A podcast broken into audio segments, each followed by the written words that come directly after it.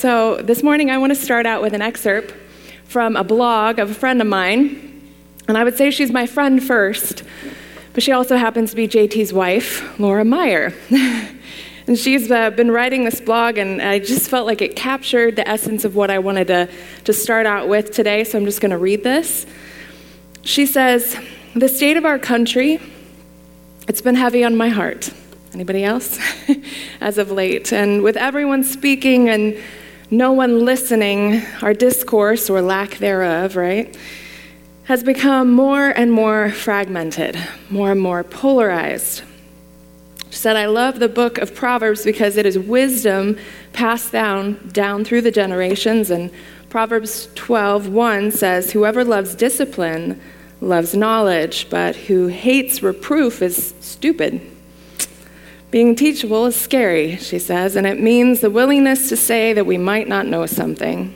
It means that when you hear something on the news or read something on Facebook that ruffles your feathers or raises the hair on your neck, you can step back and actually think, hmm, I may not know everything.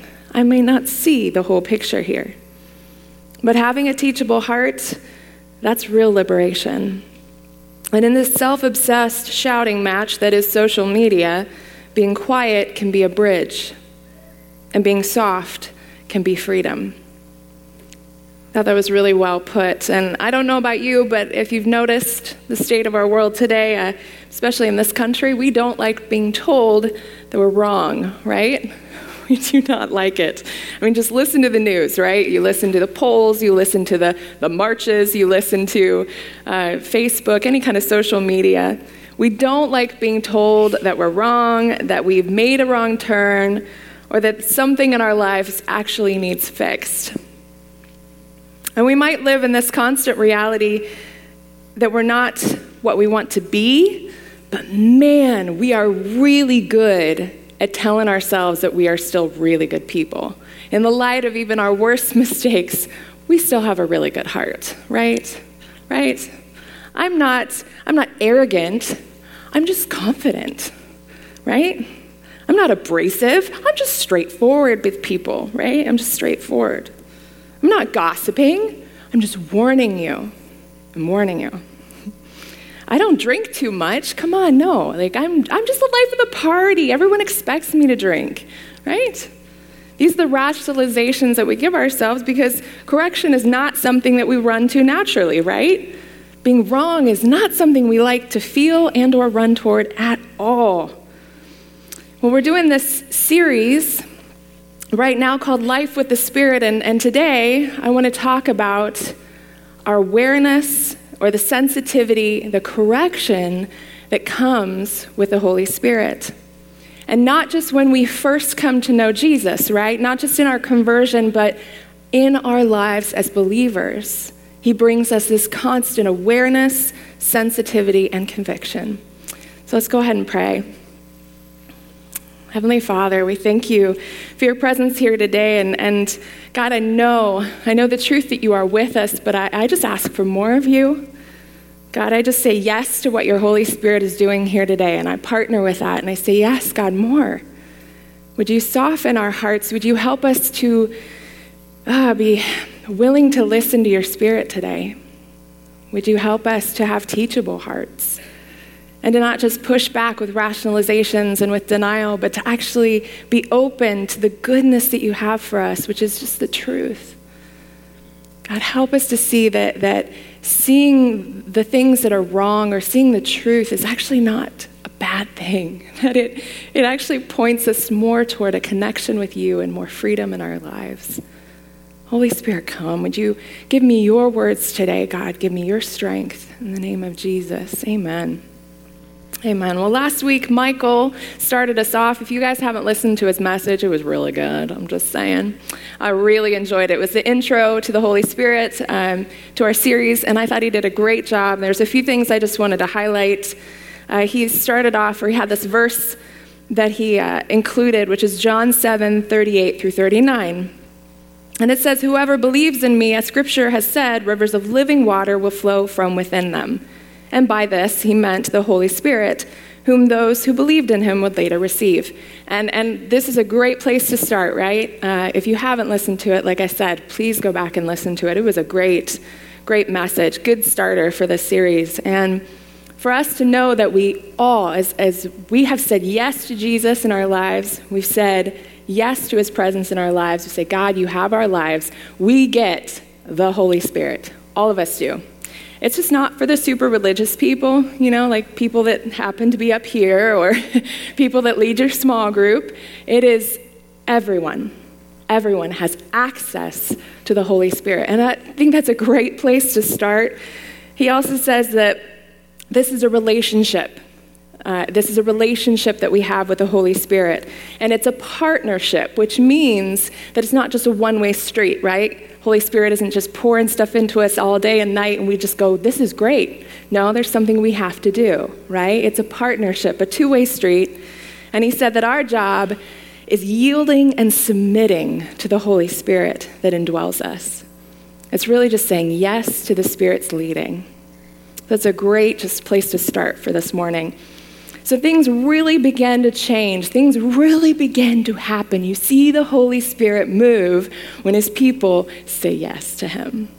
When you see his people submit to what he's doing and, and, partner with what he's doing, things start to happen. You see more of his activity, not only in your life, but around you for others as well. But what we know is that the world says, what the world says is very different from all this. The world's wisdom when it comes to how to change things in your life, how to have impact, how to have any kind of source of power uh, in your life is what? It's you're good enough. Just believe that you are good enough, right? You just don't believe you're good enough. You need to believe in your goodness, right? Another thing they say is just try harder. You have to will it to happen. You've got to make a plan. You've got to stick to the goal. You've got to repeat these things to yourself every single day, right? Other things they say there's hope for change within you. There's hope for change within you. You just have to look inside of you. You have to believe the best in yourself. And and there's this great book called Souls in Transition, and it, it talks about the spiritual state of young adults in America. And for those that are in their 20s and early 30s, um, one of the statements made in this book is that many young adults denied the feeling that they had any regret about their past decisions or behaviors or problems. And the author and his team interviewed hundreds of young adults, many of whom had really depressing histories and lots of current problems, but they had insisted that the past was the past, that they had learned their lesson, and they said that even their mistakes and the wrongs that they had done was just part of the growth and the process. They were happy enough, they were happy even though they had to learn things the hard way because it helped them become who they are now. They feel that admitting wrong would actually somehow diminish their worth or their value. They didn't want to live under this pile of guilt anymore, so their way of dealing with that pile of guilt and that pile of hurt was that they just said, they rationalized it away and just said, it's part of my growth. It's just part of who I am, part of my story.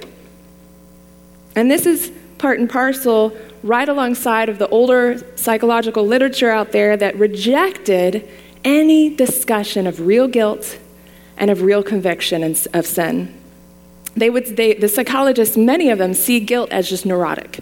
That's just stupid. Why would you ever have guilt? You need to not have guilt, right? And a, a discussion of sin was seen as psychologically damaging. A discussion of sin, which is interesting because if you have a discussion of sin without the presence of God or the hope of forgiveness, what is it? It is psychologically damaging, right? Because it's, it's really hard to feel that, that pain of your own sin. And, and there's this trend against, and you, I mean, if you've read any bestsellers in the last two years, you've read these books. There's this big trend against guilt and shame and conviction and feeling bad about what you've done. And modern psychology says you need to do away with all that. You just need to do away with all that. And some of these books are actually really close to the truth. And some of them are just outright denial that you should have any shame or guilt in your life at all, that it's just all bad. Just get rid of it. And what I, if anyone knows Oprah, you've probably heard of Dr. Phil, right? And he says this. Um, he, he, will tout this, you know, this phrase a lot that you just need to love yourself more, you need to forgive yourself more, you need to find yourself, you know, thing, things like that. And this is a quote that he has. He says, Forgiving yourself is the key to your healing. Forgiving yourself is the key for removing the roadblocks that are blocking your path to reaching your potential and living living your best life right now. Sounds like a book title. Living your best life right now. And that's Dr. Phil. And I want to get out just on a limb uh, and use a visual aid for the first time ever, because I feel like it demonstrates this quote really well. And Michael made mention of this. He said, you know, um, even that class, the equipping class, hearing God's voice, he said, you know, when we when we sinned, we first sinned, we, we broke the connection between us and the Father, us and God. and so, what the world does is say, okay, what's the solution? What's the solution for us? We don't know Jesus, we don't know the truth, so what are we going to do? And what they do is just like what we do when we have an office. Just think of the stuff that you have in your office, like a, a monitor and a um, computer, a light, I don't know, really expensive pencil sharpener, I don't know, um, whatever you'd have in your office, and you think, okay, I need this power strip, I'm gonna plug them all in. You plug them all in, right? A couple of your things that you need to, to have power. And then you say, okay, well, where's, where's the outlet? And you can't find an outlet anywhere. I'm like, well, that's stupid. Like, wait a minute, I know where another outlet is. Look at that, there's an extra one right there. Right there. Well, psh, I'll just do this. And we stick the plug right here and we think, this is the answer, right? That somehow inside of ourselves, we're going to find the power to forgive ourselves. We're going to find the power to love ourselves and, and to know ourselves more, right? But how's that working for you, as Dr. Phil says? How's that working out for you? Because what we find out is that we actually have very little impact on lasting change in our life when we just turn to ourself as the power source right? What do we have to do? We got to plug ourselves into Jesus. We really have to plug ourselves into the power source. And the only way that we can do that is reconnecting ourselves with Jesus, saying yes to Jesus. And when we accept Him into our lives, we get plugged in. By the grace of God, we get plugged in. And by the Holy Spirit, He empowers us to have change, to recognize the things in our life we would have never recognized if not for the Holy Spirit in our lives. The source we need for forgiveness and lasting change is the Holy Spirit.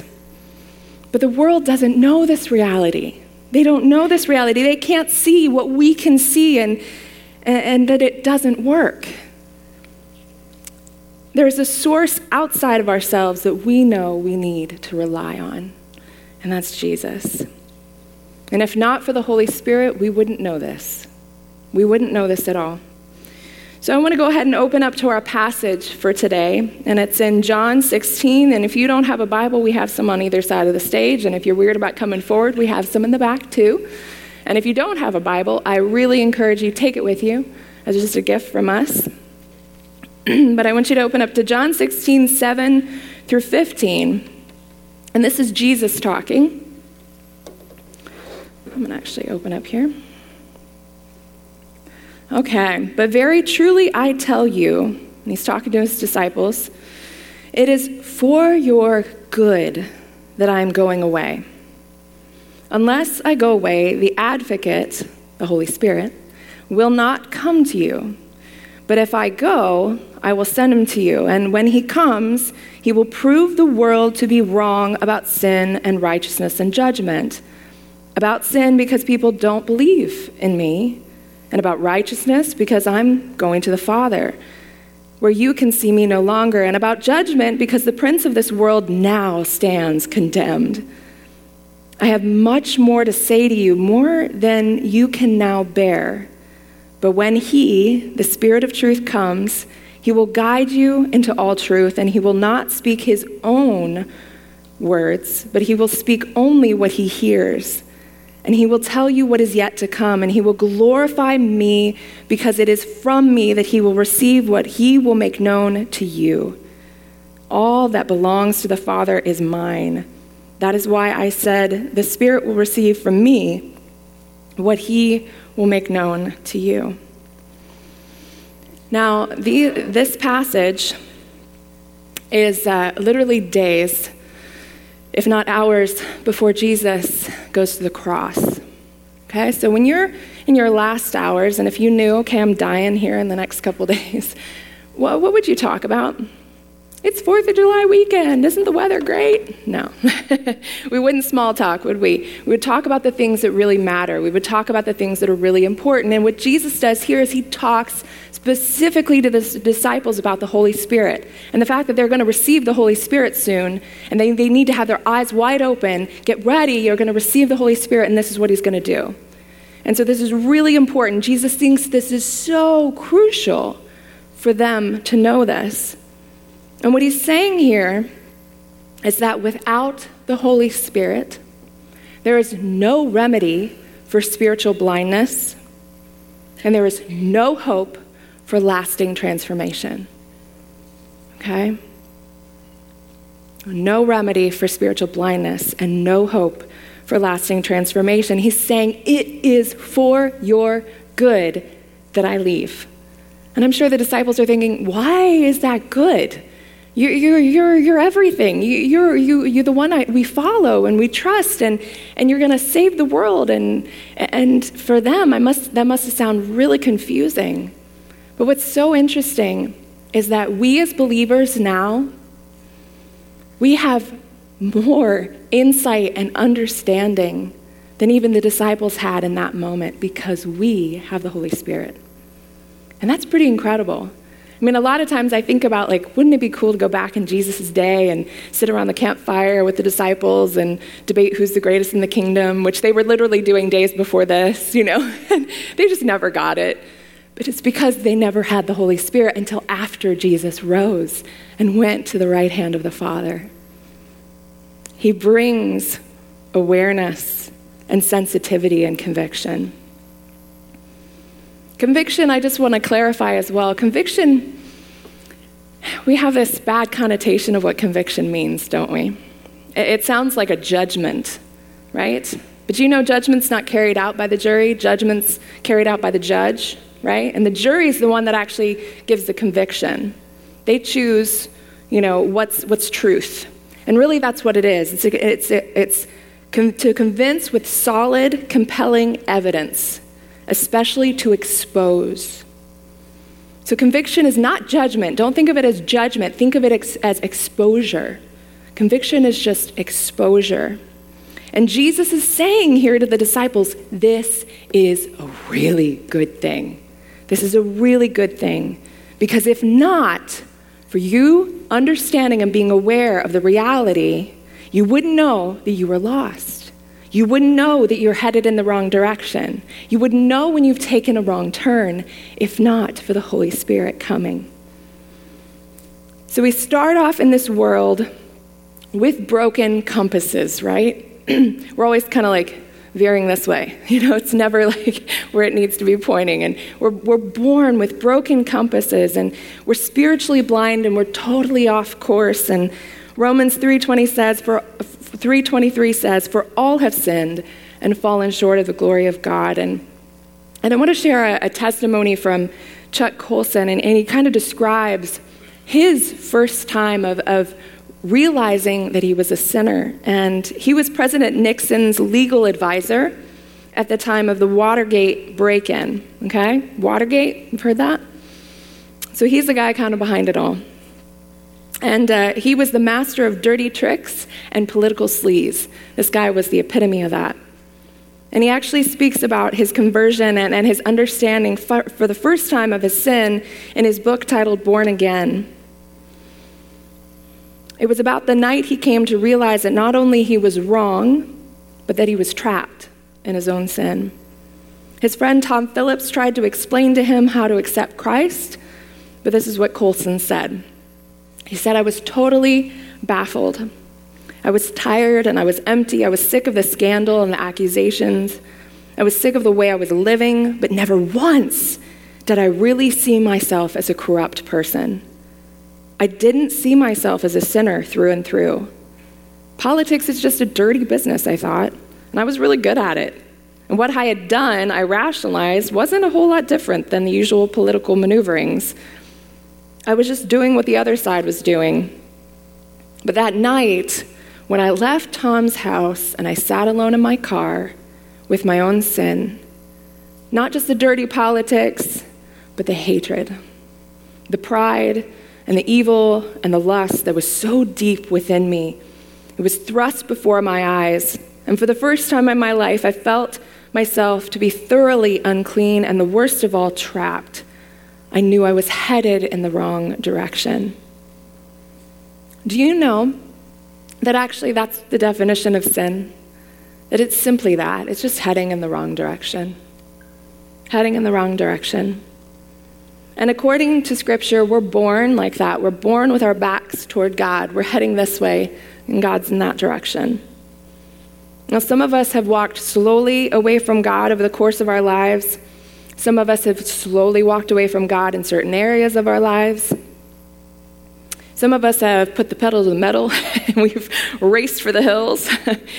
uh, but the trajectory is always the same, right? It's always away from God. And if followed long term, what we need to realize is the result will actually uh, be utter alienation and eternal separation from God our Father. Sin is heading in the wrong direction. And, and this is what the Holy Spirit does, not just for the first time believers, but for us as well. He turns the lights on. he turns the lights on and he makes us aware of our current state of our lives. If not for the Holy Spirit, we would never see how flawed we are and the truth of how much we need a Savior. How much we need a Savior. And for those of us that know Jesus as our Savior, we also need to remember this other reality, which is called repentance. Because repentance is turning around. it's turning around. It's something sometimes you discover that you're driving and, and you're in the wrong direction. You're going the wrong direction. Instead of going north, you're going south, and you're 20 miles away from where you should be. Anyone ever done that on the loop of 270? You know, you're like, wait, I'm going toward West Virginia? What? Where am I? but repentance isn't just saying to yourself, huh, I'm going the wrong direction. It's not just an awareness. Repentance is a decision, a decision that you make to get off at the next exit to go across go across the highway, turn around and head right back in the right direction. You find that exit ramp and you call that exit ramp confession. Confession. And then you cross over the top of the highway, and that crossover is called God's grace. God's grace. And He gives you that opportunity and that privilege to turn around. And then you get back on the highway and you head towards healing and restoration. And I know a lot of us have said this before, but I'm, um, I'm so off course. I am, I am so far from where I should be. What's the point of even turning around, right? I'm just so, that in this area of my life, I feel like I'm so screwed up. What's the point? I'm always going to be like this, right? That's the enemy. That is so the enemy, trying to keep us stuck, going the wrong direction. But it does not matter how far off you are, you can always turn around you can always turn around. Amen. And for those of for those that don't know the truth and they see the weight of their sin for the first time, it can be a really heavy weight. For those that, that finally see it for the first time, there's some of us have been living with it for a long time, but there's some that when you finally see it for the first time, it feels heavy. It feels heavy. It can feel like like sadness. You just feel sad almost like a father just saying like oh this is not what i have for you. This is not what i have for you. Uh, or you can feel this battling going on inside. There's this, this ripping apart going inside of you or, or, or there's this real clear black and white like distinction in your mind that i'm choosing the other direction right now. But what's so sweet about the lord is he's always always inviting us and pointing us toward the solution, which is Jesus' forgiveness. his forgiveness. And in 1 John 1 9, it says, if we confess our sins, we get off that on ramp, off ramp, and uh, he is faithful and just and will forgive us of our sins and purify us from all unrighteousness. Amen. The way that we become a Christian is we confess our sins to God and we repent and we receive God's forgiveness and his cleansing from all the things that have weighed us down for years. For years. The backpack of regret. Anyone been carrying that one? the backpack of regret. The shame of past sins. The fears that have stopped us time and time again the choices that we've made that we've just convinced ourselves is just the way I'm made or just how it's always going to be. The justifications, the rationalizations, the weight that comes crashing down on us when we realize our sin isn't there for long because Jesus is always right there. Because the thing we forget is we think that it's just us reveling in our own muck.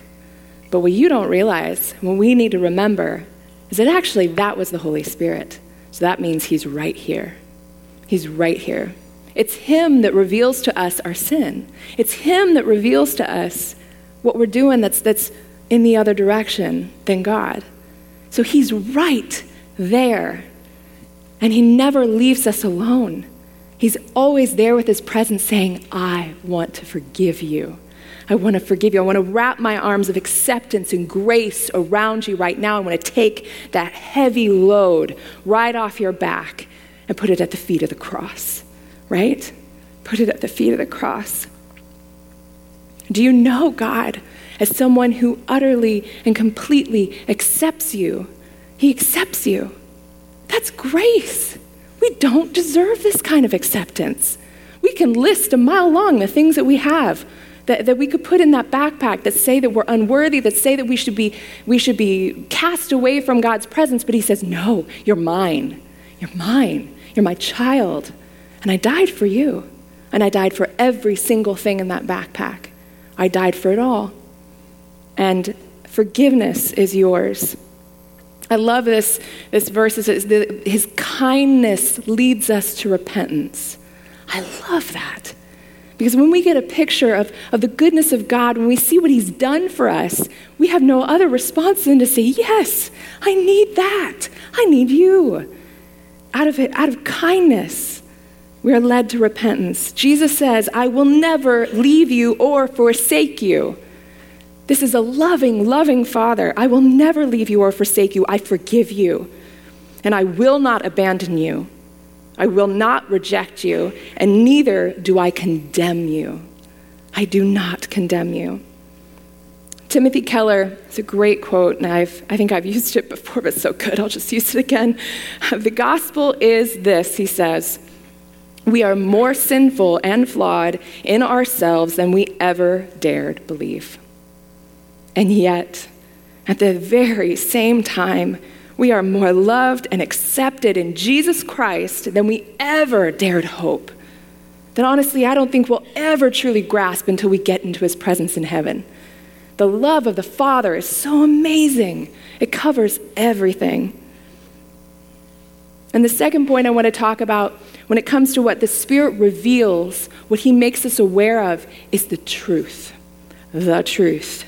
And it becomes our compass Okay, it becomes our compass in life. And verses 12 and 13, he says again, I have much more to say to you, more than you can now bear. But when he, the Spirit of truth, comes, he will guide you in all truth. He will not speak on his own, but he will speak only what he hears, and he will tell you what is yet to come. Now, Jesus is talking to his disciples here, and there were things that they would never understand until they had the Holy Spirit. They would never understand. The truth would come alive for them in a way that was just a gift. It was just a gift of the Holy Spirit. And without Him, we do not see things correctly. We don't see the truth correctly. We don't know how to navigate this life. Amen? I don't. Without God and the Holy Spirit directing me, without the compass of His Word and of other believers, I, wouldn't, I wouldn't know where the heck I was going. We can read scripture And without the Holy Spirit, we just don't get it, do we? Has anyone ever remembered, like, before you were a Christian, you'd read the Bible and you're like, okay, this is really weird. It's like totally irrelevant. It's dry and it's boring. And then you, you become a Christian. You, you say yes to Jesus. You invite him into your life and you happen to open scripture for the first time and it's like it's in living color. And like it comes alive in a way that you're like, what? I didn't know that was in there. I mean, I still to this day, I open scripture and I'm like, whoa, that like, whew, that's good. And I've heard that verse numerous times, but he makes it come alive. He makes it come alive. And, and if you haven't, as a Christian, if you haven't had the word convict you or even the Holy Spirit convict you recently in the last couple years, check your pulse. To check your pulse because it is it is. When you, when you look at the word, when you read the word, when you, when you say yes to Jesus, God, whatever you have for me, whatever you want to say, say to me, I'm, I'm open to because I know you love me and you want the best for me. There, there's going to be conviction. There's going to be exposure that he does because he wants you to be free. He wants you to be free. He wants you to walk in more freedom and in more power. And so conviction is part of this. But another way that the Holy Spirit reveals his truth to us is through other fellow believers. And uh, as I was preparing this, the Lord kind of spoke to me and he's like, Hey, Heather, last time you preached, you, you uh, shared a story, but you didn't actually tell them what it was about, and I want you to tell them what it was about. And I shared about a friend of mine who actually convicted me about something. And she's my best friend now, and uh, she just called me called me out on the carpet. It was like first like couple months we knew each other, and she just called me out. And she's like, "I see this in your life, and that's just not cool." And I never said what it was, and I felt like the Lord said, "Go back there, and I want you to share what that was about." So, more transparency. uh, so I was walking the track with my soon-to-be best friend, but we were just acquaintances at the time. And she was asking me some sincere questions like, How are you really doing? And, and how's your walk with God going? And and you know good quality person if she's asking those kind of questions. And and i literally this is what i said. I was like oh i am just so good. I am so good. Uh, god is so great. I just love him. He's just so faithful. And and i you know i can't complain. There's just so many wonderful things that he's doing in my life. And and it's just been a really great experience being here. And i just blah blah blah blah blah. And she looks at me and she goes um, yeah yeah yeah uh, you can't just poop sunshine and rainbows all day long She's like, seriously. And she called me to the carpet and she's like, what is real in your life, Heather? What, what's what's the, the thing that you're going through that that's God's inviting you toward that that's hard? Not just the good stuff, but give me the real stuff. Because it can't just be sunshine and rainbows all day long, Heather. And I'm like, what? You don't know me? Uh-uh. Because I prided myself, funny enough, at that time, uh, as being like a really authentic person. And I was a really honest person, but I wasn't. I wasn't. And if not for her correction in that time of my life, I wouldn't have made the turn, the turnaround with my walk with the Lord. And, and it took me deeper with the Lord. It took me deeper because I started to look at myself honestly in the light of Scripture and honestly in the light of His presence, saying, You're right, God, I don't have it all together. And if I really thought about it, yeah, there are a lot of things I struggle with. It isn't just sunshine and rainbows. But it was my way of kind of coping with and pushing away and rationalizing the junk in the world, the junk in myself. And another person that's done this in my life is my husband, Adam. And when I was dating him, he didn't realize this at the time, but he was he was he never had to say anything to me. He was like this living conviction. And every time I get around him, I'm like, "Oh, I I am just Oh, I have a lot of work to do. And I knew this was the guy for me. yes, he's gonna, he's gonna double me. He's gonna make me a better person just by living around him, and he has. And, and one of the things he, he did when we were first dating was he went through some really hard times, and I remember him talking to me about it. And I just, I'd never heard anything like it before. And he said, You know, I'm going through this really hard time with the Lord. And, and he was sitting there in this, you know, guilt and this, just this hurt and this pain with the Lord. And he would just keep talking about it. And he would keep talking about what the Lord was saying to him there. And it was just like this dark and, and depressing. It felt like this dark and depressing and heavy kind of time with the Lord. And I'm like, That's not right. And I started preaching to him. as I was dating him. I was like, oh, you need to get out. You need to believe in the promises of God. I mean, he's so good. You know, get yourself out of there. That is not where he intends you to be. You know, he wants you to live in abundance and joy. And here I am going right back to, to my old ways. And, and he goes, no. He's like, don't preach to me. I'm like, whoo. And I said, don't preach to me because this is actually in the presence of God. I'm not here by myself, just woe is me, self pity. I'm here in the presence of God. And he's doing a work on me. This is good. And I never heard that before. I'm like, what? Like sitting in your in your pain and sitting in your, your grief of your own sin and, and your hurt, you're sitting there with God? Is that not weird?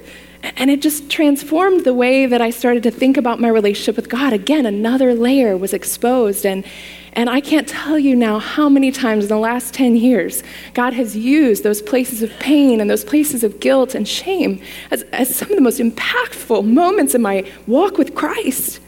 I have met him there in ways that were so, so wonderful and so sweet. I would never trade that for anything. The praise God for just sweet people around me that were willing to call out stuff in me that wasn't right there was something more that the Holy Spirit was inviting me toward that I was blind to.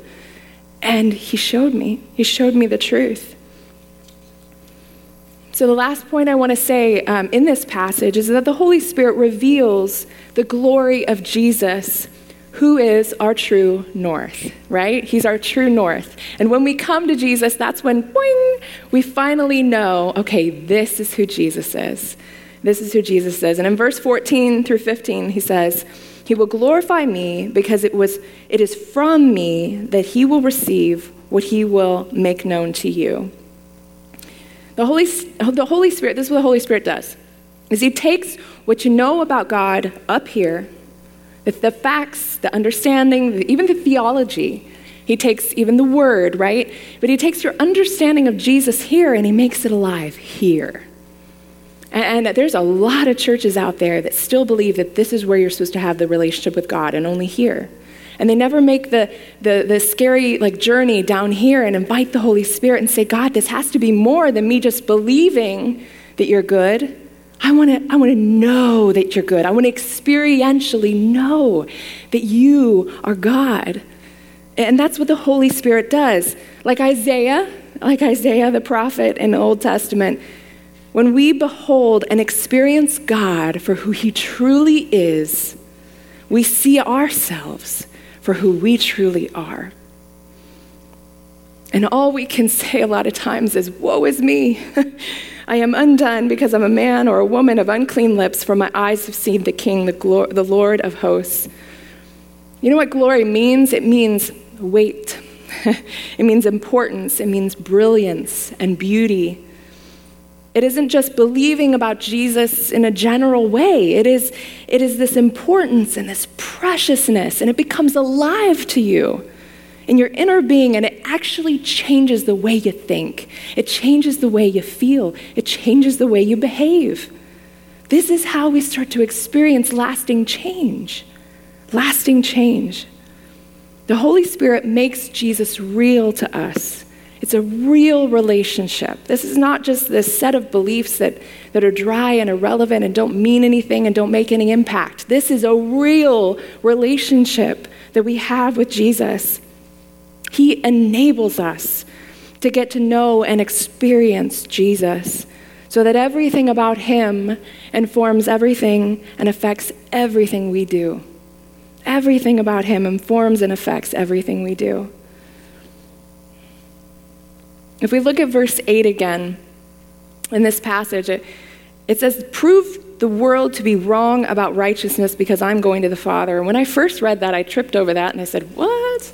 Prove to be wrong about right? What is that? I don't get that. And as I looked into it more, what I realized was talking about the world and its righteousness.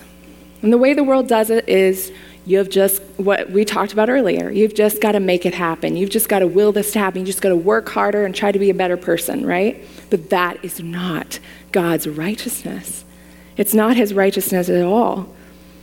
Jesus says in early chapters of John, he says, I'm sending you another advocate, which is the Holy Spirit. Jesus was the first advocate, and the Holy Spirit is the second advocate. And when God sees you, he sees Jesus. If you're in a, a courtroom and you have a really stupid lawyer who looks stupid and who acts stupid, what do you think that judge is going to think about you? But if that guy is slicker than anything, and he sweet talks that judge, and no, that's even creepier to me actually. But if he is Jesus, and Jesus is standing there in the courtroom, and God looks at you, you know what he says? Well done, my good and faithful servant. You're like, I have a backpack full of things that I could say right now. Should I keep my mouth shut? Jesus is like, I've got that. I got that covered on the cross. That.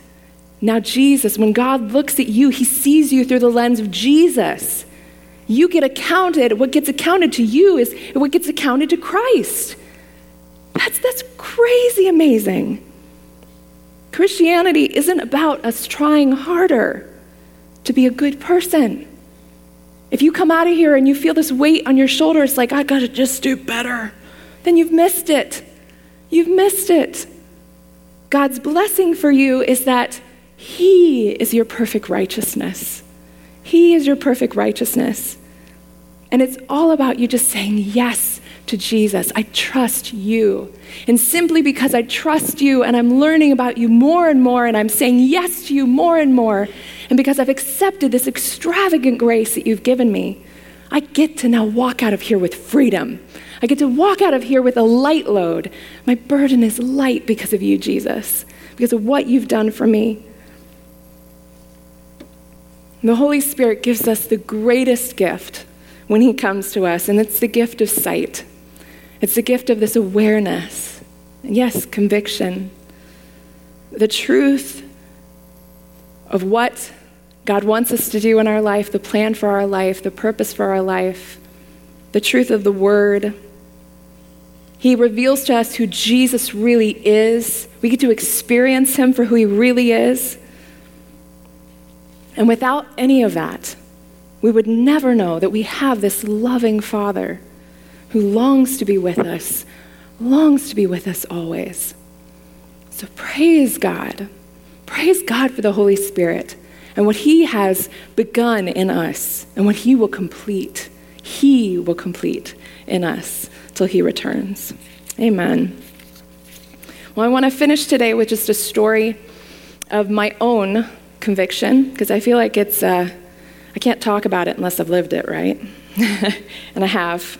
And I never knew that this was a reality, and I hope that this helps you and gives you some hope as you leave here today. But at the heart of my, some of my deepest sin struggles was this belief that God was not good, that He would never give me what I really longed for. And so I took things into my own hands and I relied on myself and my own desires and my wants and feelings to guide my life. And I was a Christian. I was chained to sin in a way that I would have never admitted.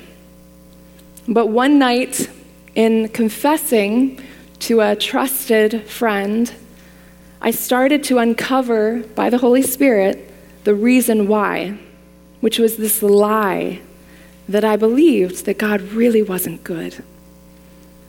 And I remember we, we prayed numerous times because we felt just this really dark presence outside of the car that we were sitting in. And, and now, as I look back, I can realize, you know, the enemy did not want me to find freedom that night.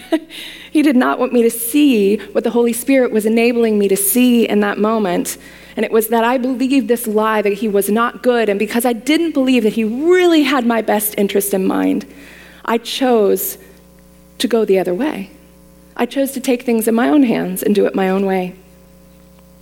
And from that moment on, and from realizing that, I remember I was sitting in the car and and it was it was dark. It was like late at night, and, and I remember just seeing this row of houses, and they were all dark.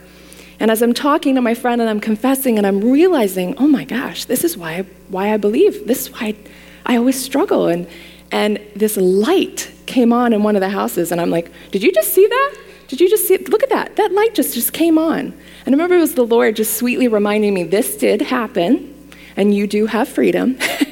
and what's so sweet about that moment was that as I walked past or as I walked through that and I, and I asked forgiveness to the Lord for what I had done and what I had believed, the lie that I believed, there was this freedom in my life I had never experienced before. And I had, it, was like sin was not my master anymore. It didn't have this weight and hold on my life. It wasn't like I was constantly tripping in the sin. And, and, I, and I had this freedom, like a freedom to choose. And yet, what does that mean? When temptation would come knocking, I still had the freedom to choose, right? Even though I was free, even though that sin, I had uncovered the roots and I had become freed from that, I still had the choice. I still had the choice to, con- to go back. But just like the prodigal son, I mean, just think about the prodigal son. What, what he did to, to take his life in his own hands, I want my inheritance now. And I'm going to go spend it the way I think it's better spent because you're not really good. I've, I've got the better plan for my life, right? And that's how I was. And he went off and he squandered it all. And when you see the slop that you're living in, when you see what sin is doing to you, when you start to see the damage and the effect that it's having on your relationships and on your life, you realize, I don't want that. And then you, you decide to go just with your head bowed, and I'm gonna just, maybe, maybe my father will accept me as a slave, you know? Maybe he'll just employ me as one of his slaves. And what does that picture show us? The picture of the prodigal son, of the prodigal father, and his extravagant grace. That, that dad was waiting, he was looking for him, he was longing for his return. And when he came back, he didn't just say, Sure, you can be a slave. He gave him a ring. He, re- he showed him his identity and he put a, a robe of, of riches on him and he threw him this big party. And, and that's the acceptance that I felt. And when you start to, to, to really experience that kind of acceptance of God, when you experience that kind of freedom and that kind of forgiveness, you don't want that slop anymore. Instead of just changing your actions, it's changing your desires. I actually want good things now. I don't just do bad things, but I want good things. His character is becoming my character. He's changing me from the inside out because his kindness leads us to repentance. Amen. The message isn't today that you need to do better, that you need to stop sinning, or that you need to stop doing those things, okay? It's, it's that you need to receive the help of the Holy Spirit today. And that's what God is offering us. Like Michael said last week, with the Holy Spirit's help, I will. Because we do not bear this burden alone, we do not struggle alone. Not only do we have good friends and good community and, and our church to rely on and to help us as we walk toward Jesus. But with the Holy Spirit's help, we can find freedom. We can find freedom. So why don't we stand and we're just going to enter you know, ministry time right now. And uh, Olivia is going to come up and lead us in one last worship song. And, and this is our time to just say, okay, God, what do you have to say to me? Holy Spirit, would you reveal to me what you want to say to me today? And, and so I just want to start with just some silence, just some time of waiting on the Lord. And I want you to listen. Listen for what the Holy Spirit might be saying to you. And maybe He's saying, Good job. Well done, good and faithful servant. Maybe He's bringing up something He wants to reveal to you. So we're just going to wait in His presence for a moment. Holy Spirit, come.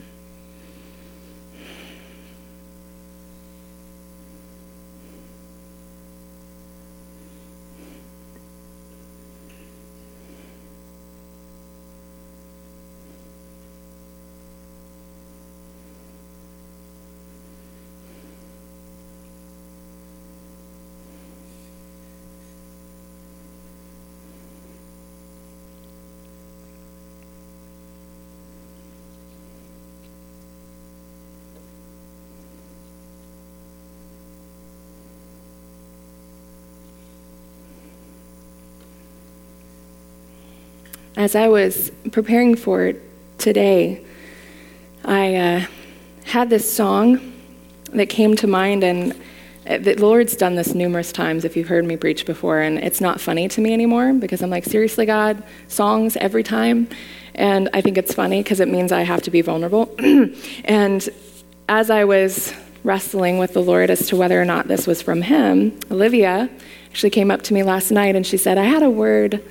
And she even spoke about it during worship today. She's like, I had a word and I wanted to share it with you and see if it, you know, resonated at all. And it was right on target with what God wanted me to do. And I was like, yep, that, that's him. And so I, I want to share this today. Olivia had the word of extravagant love.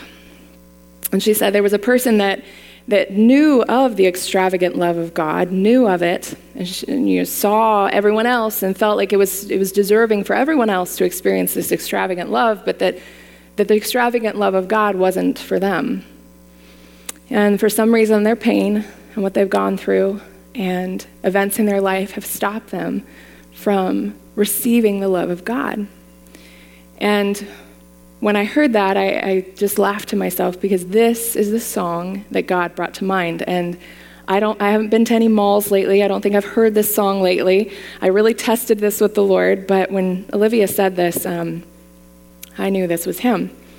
And this is a song about unrequited love, and it's about a woman who won't ex- eh, receive the love of this guy. Okay, I'm going to try to sing it. Oh, vulnerability. Okay. You can sing along if you know it. He is everything you want. He is everything you need. He is everything inside of you you wish you could be. He says all the right things at exactly the right time, but he, he means nothing to you and you don't know why.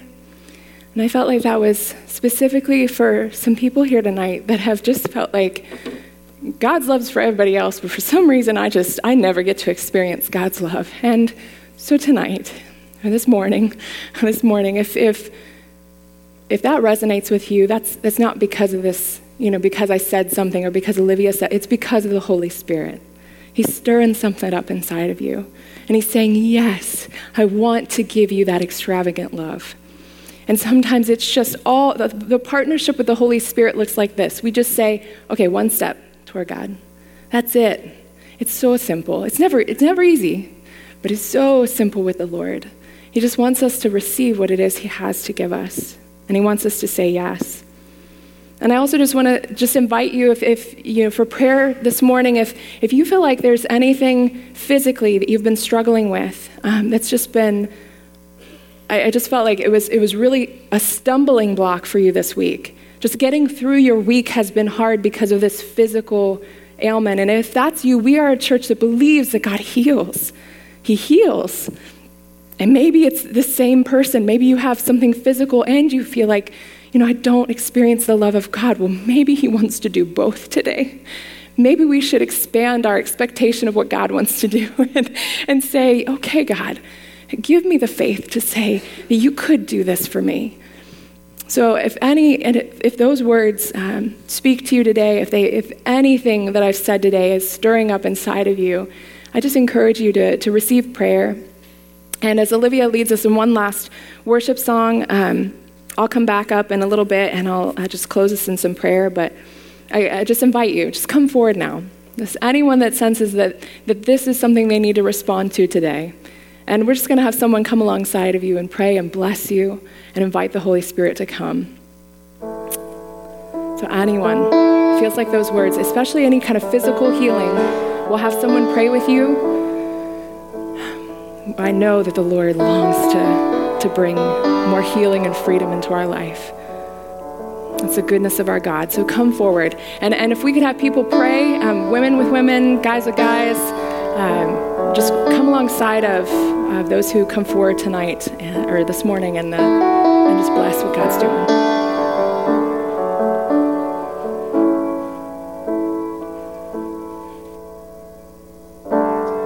As children, we come with arms open wide.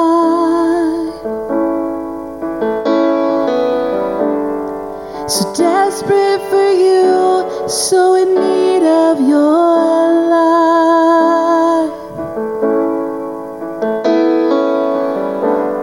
May our praise fill your ears, may our cries touch your heart. Cause we need a presence to change who we are. So we Spirit.